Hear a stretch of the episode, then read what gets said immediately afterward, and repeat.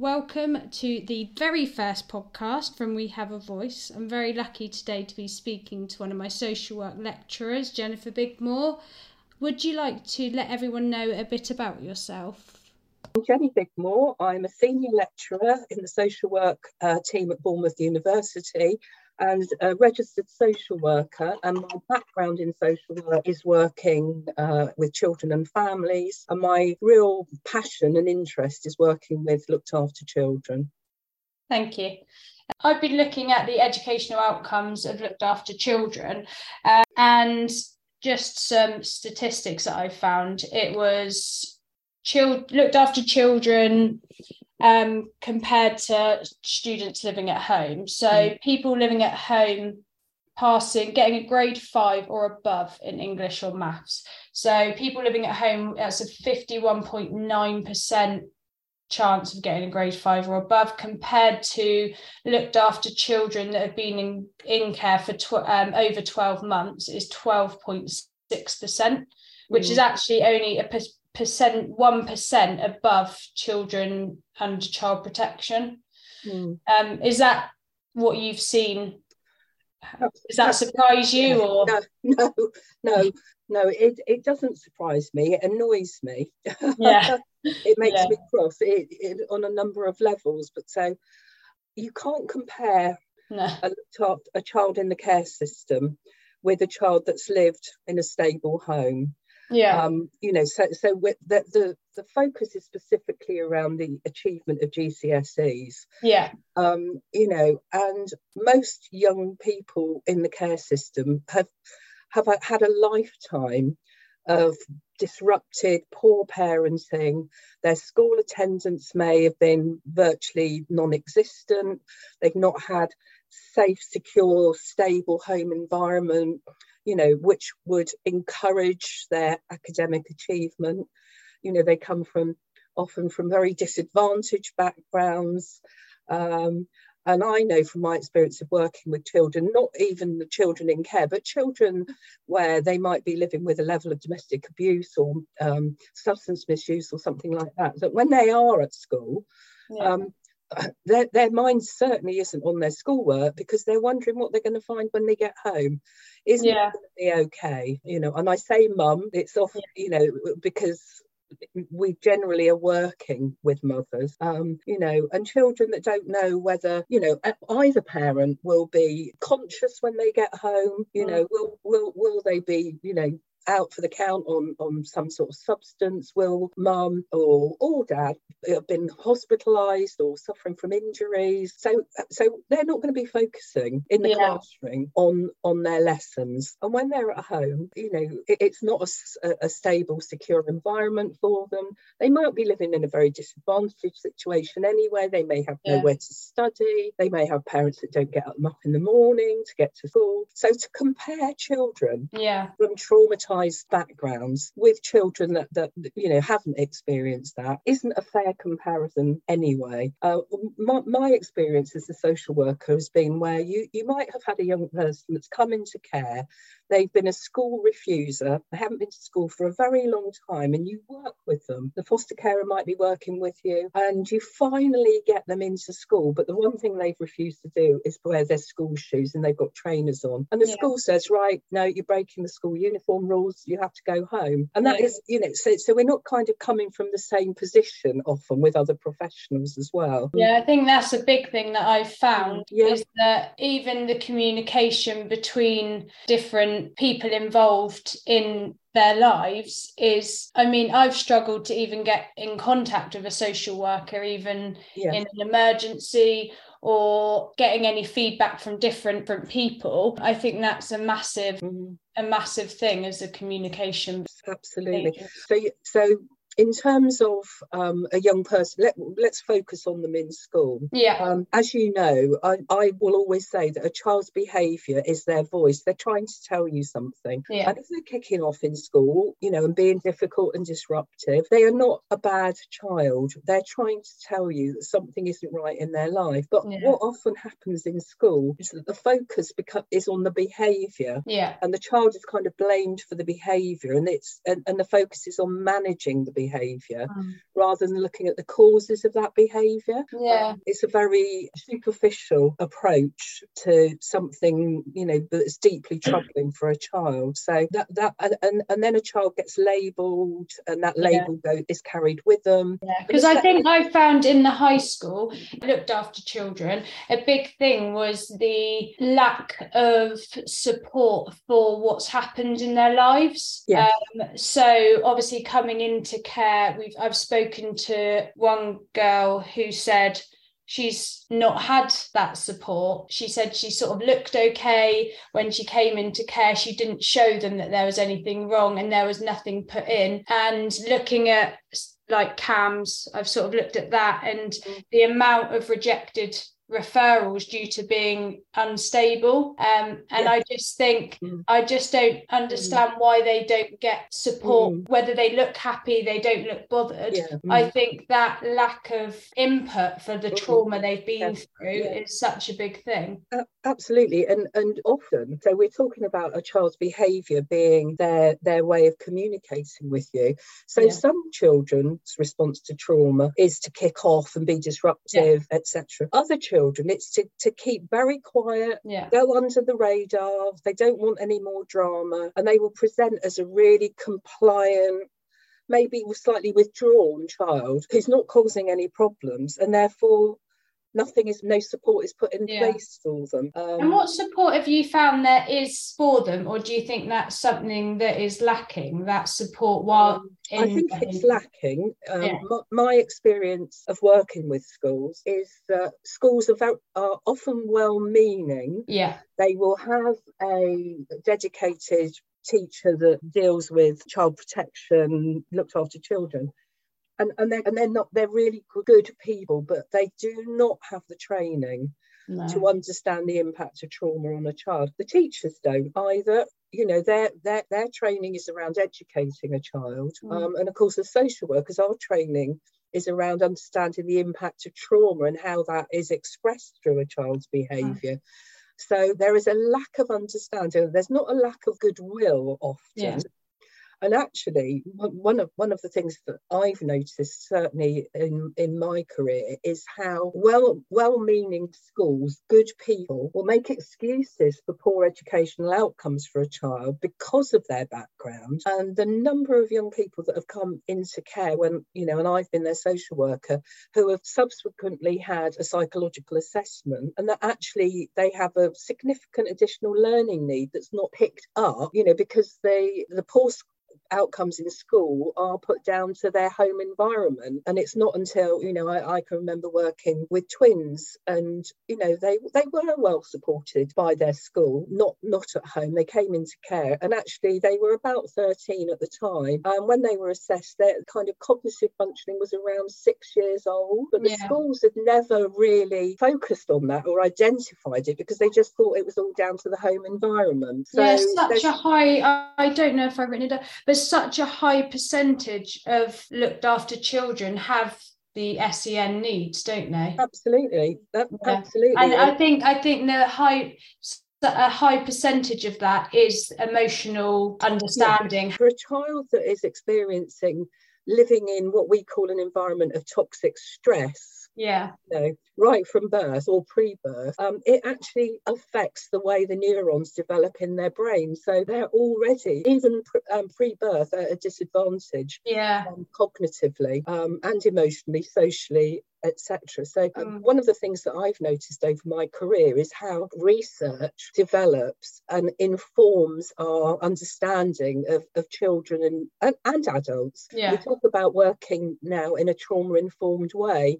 Yeah. Um, and that's about acknowledging the impact that trauma, early trauma, has had on somebody, um, you know, throughout their life course. So, you know, children, so, so that, that link with special educational needs, you know, is, is directly connected with the trauma that they've experienced. It's not just upsetting, it actually, you know, has a physical impact on how the brain develops and how we look at things like attachment theory. And if, if you know, a child's got a disordered attachment to a parent, you know, that, that affects them socially. Yeah. It certainly affects them when they go into care. And lots yeah. of young people they go into care and the first thing they do is try to sabotage the placement because they've been rejected by their parents. And they think and they probably had like you were talking about someone that had multiple placements. Mm. you know so they've suffered this rejection after rejection after rejection. And therefore their their, their brain is set to say, okay, you know, I'm unworthy. Um, yeah. You know, I've, their in, we call it their internal working model is, you know, it, you know, is that that you know I'm not worthy of love. I'm bad. The world is bad, and that and so that's how they respond to things. Yeah, we um had a, a, child at the school exactly like that. So yeah. as soon as something starts going a little bit wrong, mm. she like completely breaks it down herself. Yeah. So even though she would be had been in a really good foster home for a really long time, mm. her behaviours at school, they're like over it's always it's certain things that happen, like times of year, her behaviour changes, and then or if she goes to respite, and then her behaviour declined, yeah. and then that's it. She was like, I don't want to go back there because she thinks mm. it was going to break down. So then yeah. she went to a different placement, and then her behavior in school then completely mm. declined. Mm. You just think, what's going to happen is every time she gets close to someone for the rest of it until she yeah. realizes that you can yeah. work on it because she can't yes. think maybe I could work on it. To her, it's like, no, no I'm no, done because I don't want absolutely. that rejection again. And I think that's where you need skillful social workers and skillful foster carers. And I, I, I don't think foster carers are adequately trained that mm. you know they are you know i don't i don't think they're they're they're treated as colleagues with by social workers no. you know i think you know they they are colleagues and, and as such they you know although they're providing a home and all those things that a child needs they need the knowledge and they need to have that knowledge to understand that um, you know this really tr- difficult challenging behavior is nothing personal to them you know it, it's a trauma response and um yeah. you know and, I think a lot of foster carers experience it's such a high percentage experience secondary trauma stress or yes, I do. yeah and mm-hmm. and I just I spoke to I've spoken to my friend and she mm. had a, a, challenging foster um foster child yeah and there was no no support and i said to her no. like in your training i mm. said i know you learned about attachment styles mm. i said how were you taught to deal with those yeah. behaviors and she yeah. said i was never taught i've never been taught what no. to do no. i said but can you if they behave badly i said do you know what you're allowed to do? Mm. as in can if it was your child you could go i'm taking your phone away. I'm doing this. I'm mm. doing that. Mm. and she mm. said no i can't do any of it. She said i've never been taught. No. And i thought that's a lot. Like it's mm, it's, it's, huge. And to it's be in huge. that situation she lives there a lot by herself with the and if they're older and they're they're challenging behaviors mm. or even aggressive behaviors mm. mm. it's really hard if you've not been taught how to absolutely. deal with them absolutely you know i mean there there there is um you know there are there are lots of ways of managing that type of behavior and, and we talk about therapeutic parenting and you know but that's it, it's a real skill it you know there's a,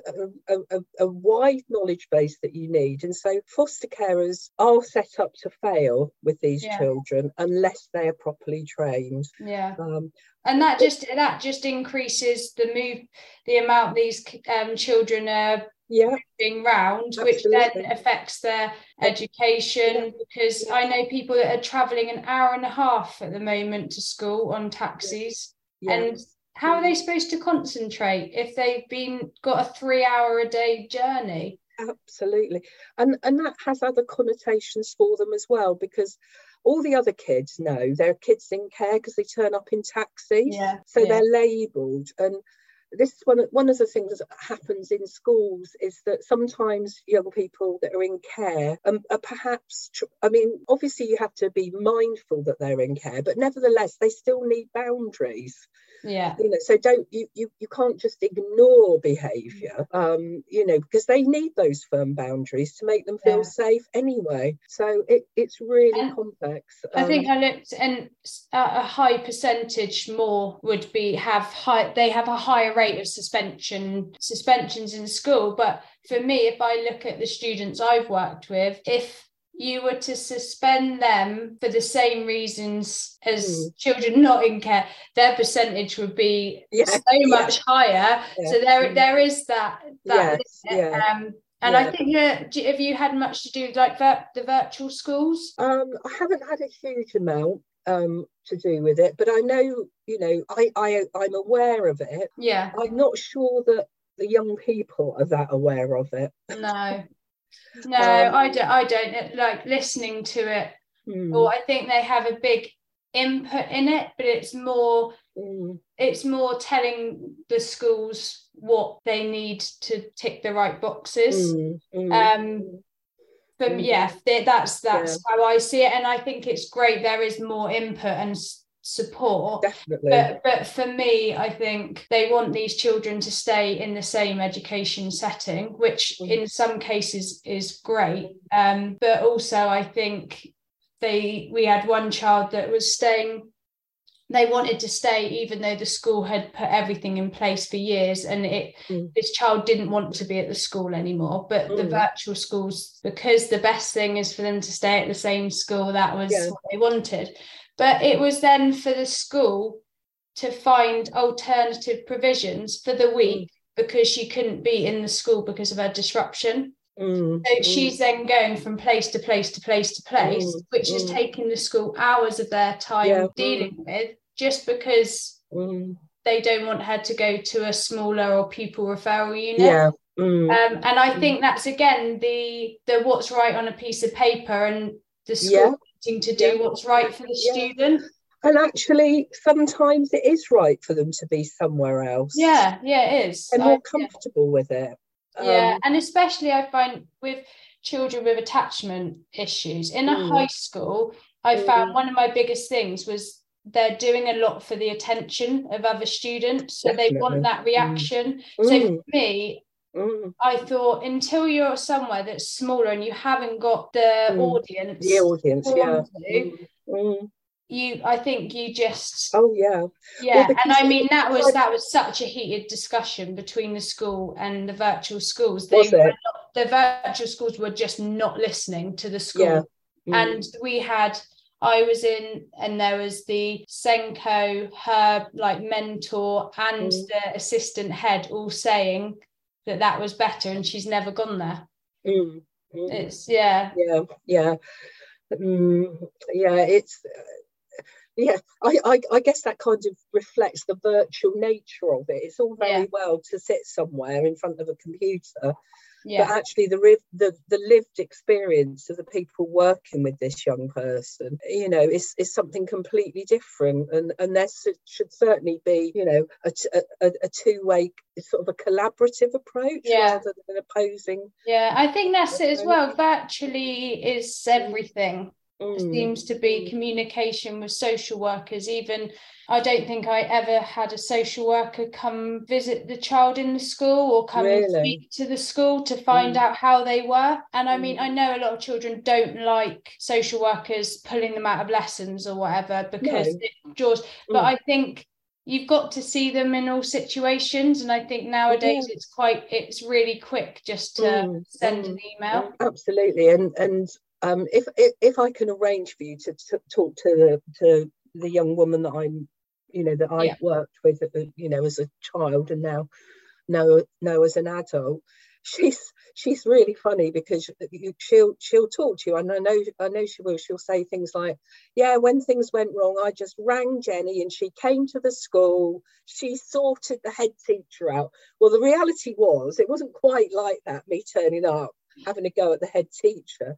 But what she does remember is me being there, yeah being there and, and coming to things, always making sure that someone attended things like parents' evenings. yeah Now, good foster carers do it, but they don't all do it. no And making sure, and I, and I, I, you know, I mean, this isn't so much about educational outcomes, but um, things like prom, you know, which is it, it's i mean obviously we didn't have prom in my day but now it's a real rite of passage for for young people and especially for girls yeah um you know making sure that there's a, a, a clothing allowance that's going to Yeah. buy them a prom dress and that Yeah. someone's there to do their hair and take photos yeah. and do all the things that parents do in, in you know, to, to you know, and, and I, I remember that with some of my, you know, young people, you know, maybe going out with them shopping to buy prom dresses, turning up on the night, maybe l- lending them something, you know, a necklace or making sure their nails were done and all those sorts of things to make them feel a cared for yeah you know and and not not to stand out and be different you know and um, i think and i think that does affect their education absolutely. in a way completely because yeah. if you never feel the role of their parents as mm. foster children and is to make their they're their parents they should be yeah. doing putting those mm. things in place yes. to make them feel yeah, yeah going to plays and yeah yeah it shouldn't things. be it shouldn't mm. be oh well we've got to do this put this in to try and get the money from here like I, mm. it, it shouldn't be questioned um no. i think mm. i think it, it makes mm. them feel more included Absolutely. um and that's mm. one thing i get a lot of feedback about is that I can never get hold of my social worker. Um, or mm. I had one the other day, they said they were coming round and they didn't. And and it's very much who is there. I know they've if you're moving from placement to placement, yeah and you've not got someone you trust, your social yeah. worker is your only Absolutely. person. And I think I just think, who do they talk to? Yeah. Yeah, like, absolutely. And and no wonder they go to school and they feel the way they do and they don't yeah. can't concentrate because yeah. they've not got one solid mm. person mm. in their lives. No, I, I, I, mean, I think you've absolutely hit the nail on the head there, Jess. And this is something that I've learned from my unique experience of having young people that I was a social worker for back in my life as adults. And this is very unusual. Yeah. You know, so you don't often get the benefit of hindsight. And, and what I've learned and what I try to talk to the students about is how the moment you become someone's social worker or, or any professional involved in a, in a young person's life, you become part of their narrative, their story. Yeah. And you have a huge responsibility for that. Um, you know, because you you might, you know, the case might close, you or you might move on or whatever, but you're always there as part of their experience of growing up. Yeah. Um, and what I know with my, you know, my two girls that are back in my life is, do you remember what, when we did this, Jenny? Do you remember when you said that? I remember when you told me off about it. Yeah. And, and and it's those everyday things. It's not you turning up to give them a telling off because they're not behaving in placement. It's the it's the human things. Yeah. Like you say, when you've got a young person that's going from one placement to another, yeah, they, they've got to have someone that yeah. is that consistent person. But local authorities don't always acknowledge that. And I know that, um, you know, there's constant churn, constant reorganisation of, of local authority social work departments, particularly children. And I know that one of the, the, the, the ones local to us at one point, they decided to reorganise their service to children in care whereby a young person would so they did it in ages so you you'd hold a case from 1 to 5 and then it would go from 5 to 11 and then 11 to 16 or something like that and and you would have to have a they would have to have a different social worker when they hit that age.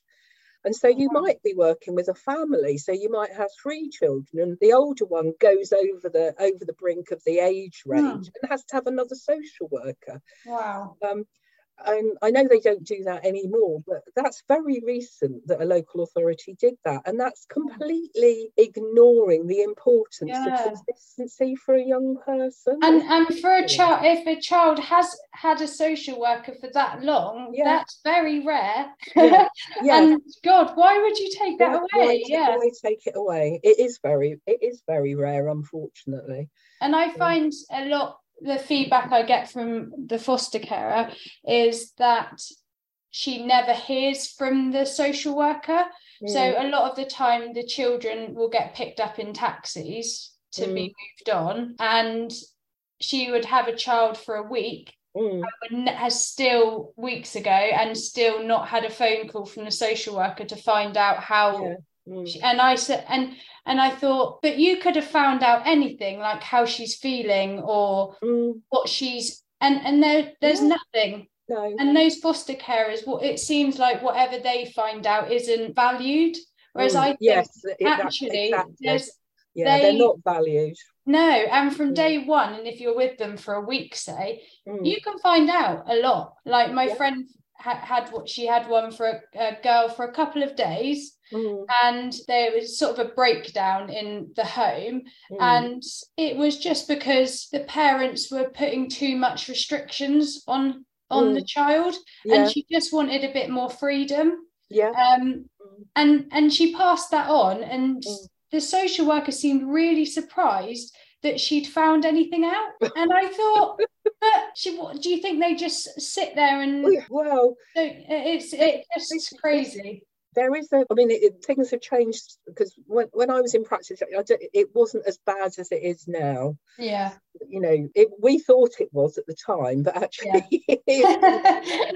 Um, and we used to moan about not having enough time, you know, because but because one of the things, a stranger, I was talking to a colleague about it this week. Um, a couple of my looked after children. I had one lad, and he was very young. He was the youngest child to go into a residential placement in the country, and I think he was okay. At the time, and he had to move from Dorset to North Devon. And I, you know, I so I, I was his social worker, and at one point I was going every week to see him, which was a very long journey. Yeah. Um, but we had a really great great relationship. And um, but what would happen when I get there is, you know, so I'd been driving for three and a half hours, and I get there, and oh no, he's being punished, and his punishment is he's not allowed to see you today.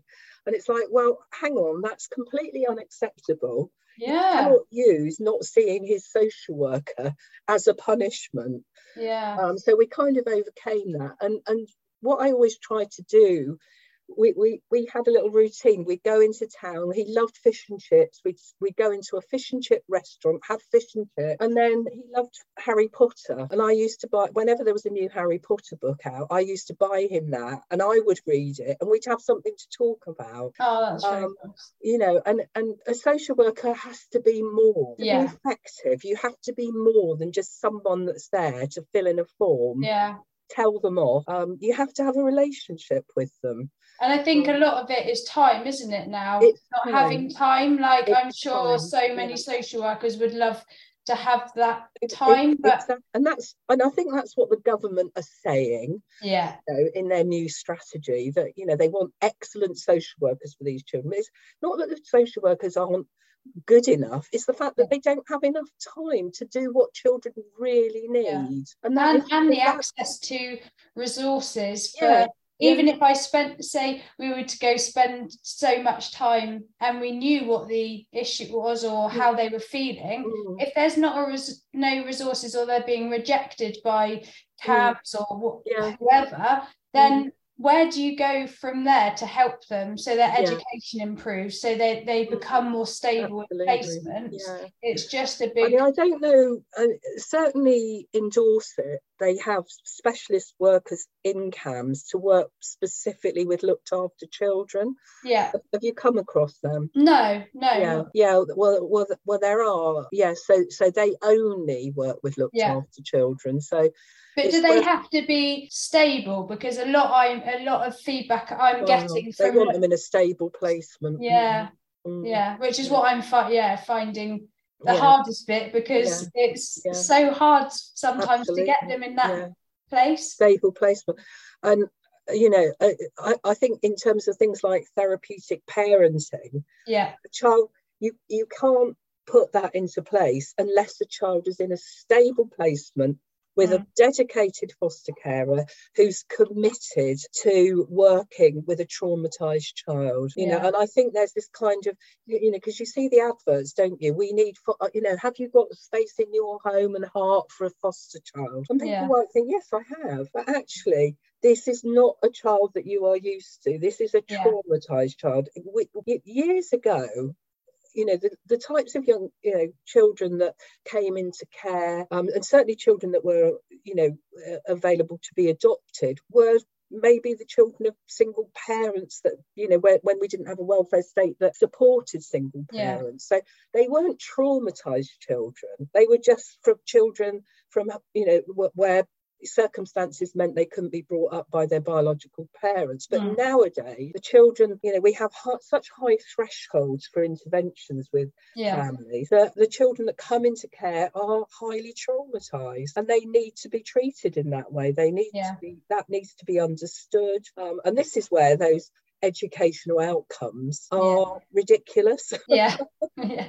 you, you, know, because you, you you don't just put a child into a foster placement and then suddenly they become a grade A student. It just doesn't no. work like that. I think the other thing is moving beyond GCSEs. Again, yeah. I think you know, the, you know, and, and from talking to many, many children that have grown up in the care system, they feel that the aspirations for them are not there. It's not really part of the, the pathway plan to go yeah. to university. Yeah, I spoke to um, Tilia yesterday. Yeah. She said that someone hadn't wanted to do something. And her manager had said well that won't happen. And she mm. could believe that that was the thoughts. Yeah yeah you know and and my my experience you know so since i've been working at the university i've, I've been surprised at how many children that have grown up in care come go on to become social workers. So there's every year we've got several. Yeah.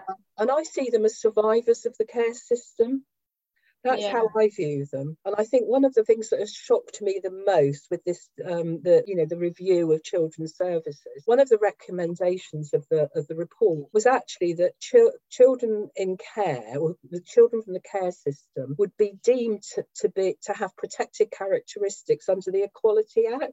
Do you remember when we talked about the yeah. Equality Act? Yeah you know so you've got gender and yeah. disability and all those sorts of things. And one of the proposals of the of the of the consultation and the report was that young people that had been in the care system had a status as a, you know a protected characteristic that you know you couldn't discriminate against them because there's this sort of self-fulfilling prophecy. So, so what you know there's a young people from care are overrepresented in homelessness statistics in prison etc. Oh, yeah. And so there's this kind of expectation that if you've grown up in care, that you know you're you're in some way um, inferior. Inferior, yeah, yeah. Um, you know, and and and there's some expectations about your, you know, that you'll probably be a drug user or, or yeah. you know all of those sorts of things. And I was really disappointed because the government rejected that proposal to make it a protected characteristic. And you know, I, I think there are pros and cons because young yeah. people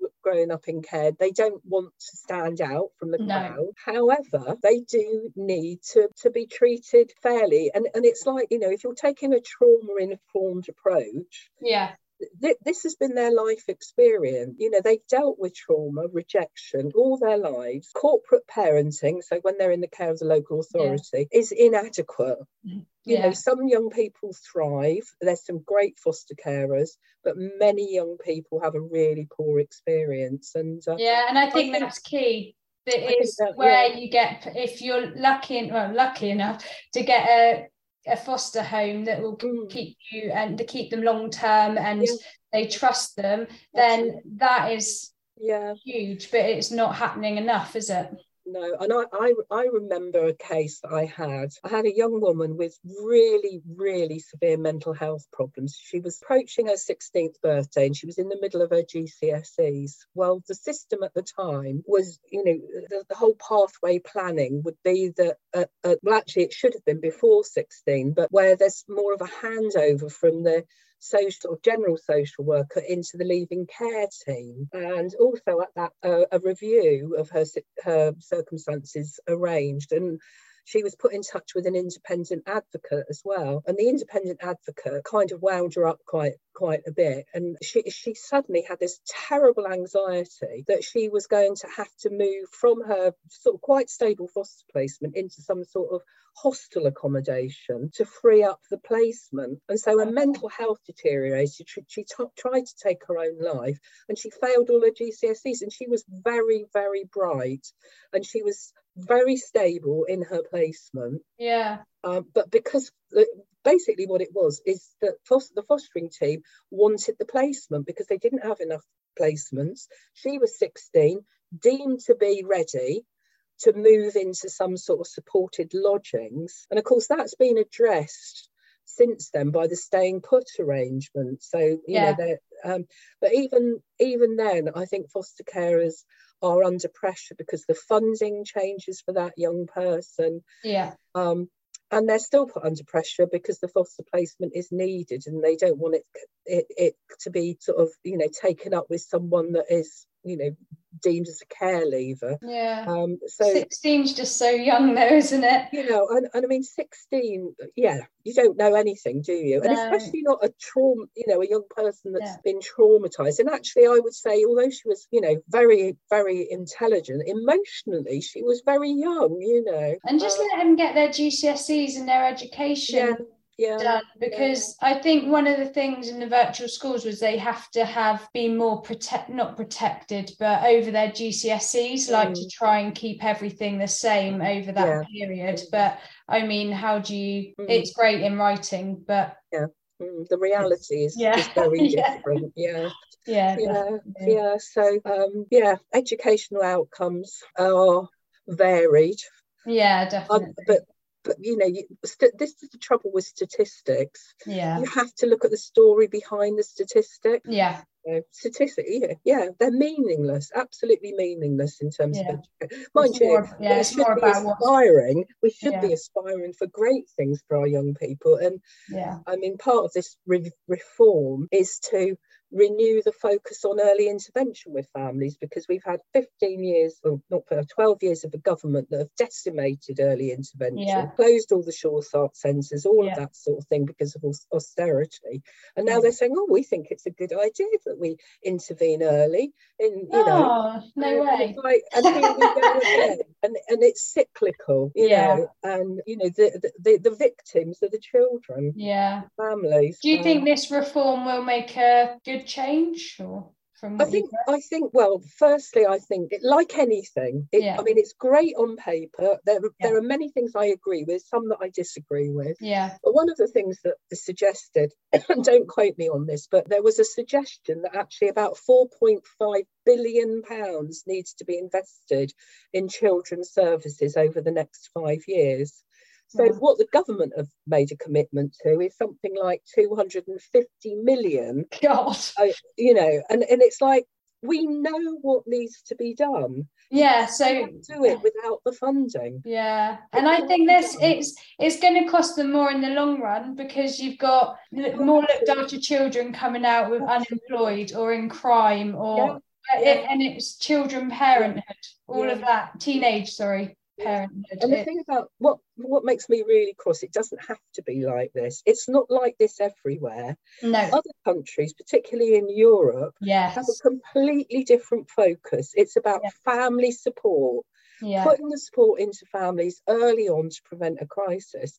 yeah there we're is a leaving it too crisis, things like children's homes in Scandinavian countries are re- seen as a really good place to grow up.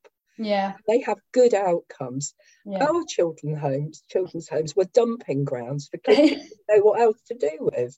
Yeah, and they're And not even like Ofsted registered or anything, half of them, are they? And they are talking about well, the reason they're talking about sort of reopening local um, children's homes is because obviously there's been a lot of scandal around young people being placed at other you know the other end of the country getting groomed and Yeah. involved in county lines and all that sort of thing um, but also it costs hundreds of thousands of pounds to place a child out Yeah. of county you know so if they And in all only these private ones, that exactly oh exactly that, the, you think what money they're yeah spending on that? But if they had uh, uh, built their own or had their own proper children's homes, properly staffed with psychologists available and all of Yeah. the support, it would cost a fraction of the amount of money and it Yeah. would improve outcomes for, for, for young people. Yeah, Um, but at the moment, unless there's some investment, yeah, it will never it will never change. I, I don't think so. yeah. No, I I'm cynical about the future.